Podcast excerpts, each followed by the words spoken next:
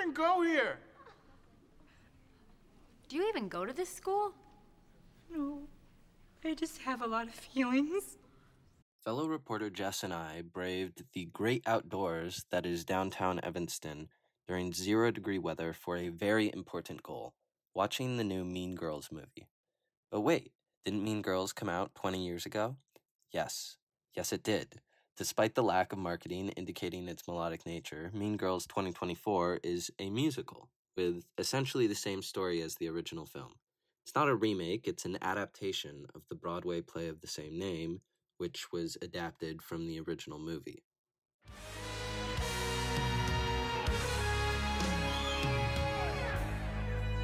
Wait, why don't I know you?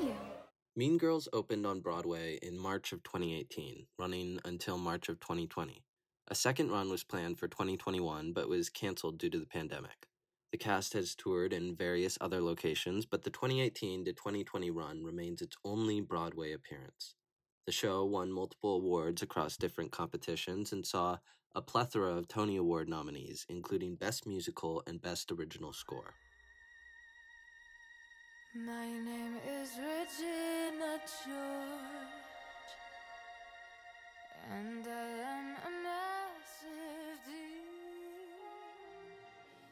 For many, the appeal of the movie lies in the casting choice of Regina.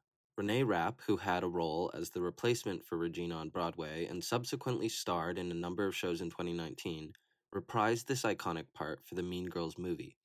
In addition to acting, she also happens to be a popular singer with multiple Billboard charting songs. Other notable cast members include Auli'i Cravalho, the star of the Disney animated movie Moana, as main character Cady's best friend Janice, and Angourie Rice of The Nice Guys as Cady herself, and The Summer I Turned Pretty's Christopher Briney. Creator Tina Fey reprises her role as Miss Norbury, and the stacked cast also includes Ashley Park, Jenna Fischer, Tim Meadows, and Jon Hamm. I personally was excited to see where Renee Rapp would take the notorious antagonist. Mother, I would do anything for her, truly. She was my favorite. I was not the only one excited about this casting choice. I think Renee Rapp is exceptional amongst the rest of the cast for sure. I think Renee Rapp is very talented, so that was enjoyable. After the movie, Jess and I interviewed moviegoers Luis, Gabby, Nicole, and Evelyn. Nicole, Luis, and Gabby seemed to have a consensus about the movie as a whole. I thought it was terrible in the funniest way. Like, I was thoroughly enjoying myself, but it was not a good movie. Um, I thought it was really camp, and I think the movie musical is back in cinema. I personally really enjoyed it as a theater person, but I think if you're not a theater person, you're gonna hate this so bad. On the other side, Evelyn was surprised by how she felt about it. I actually really liked it. I was kind of expecting to kind of get bored through the end of it because I've seen obviously the original film, but I felt like this kind of changed the perspective of the story to be from Regina's perspective versus Cady's. So I felt like I really empathized with Regina a lot more in this version. The movie does provide an interesting look at Regina's side of the story. A lot of this perspective is told through song, it is a musical, and some of these songs are excellent. It's fine to flirt. It's fine.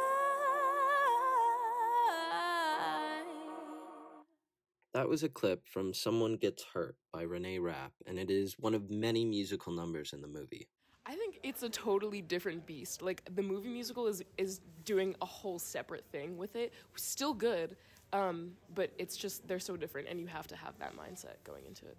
We asked how they compare the original with the musical. I liked the original better, but I think it's a pretty good like reinterpretation of it. If you're watching this to be nostalgic, you shouldn't be watching it. Um, you should just watch it for like the music mm-hmm. and the pretty visuals. I think I laughed more in this one, but obviously the original is better as a movie overall. That is one thing I'll say about the movie. If you are interested in seeing it, a packed theater might be the best place to do so. Even if the movie was cheesy at times, the entire audience was eating it up. Half the comedy of the movie was just hearing the commentary of the people sitting around us. I think like what the um, production team for this movie was working with from the material from the musical, I think they really did a good job. I think you should see it just for the laughs. It was really, I was, we were cracking up the whole time. it literally felt like an SNL skit, so. Get in, loser. Regina George is a scum-sucking life ruiner. Why is he by our table? I can hear you, by the way. Can you hear me now? Go see Mean Girls. It's modern camp and it's a fun time. For WNUR News, I'm Max Milo.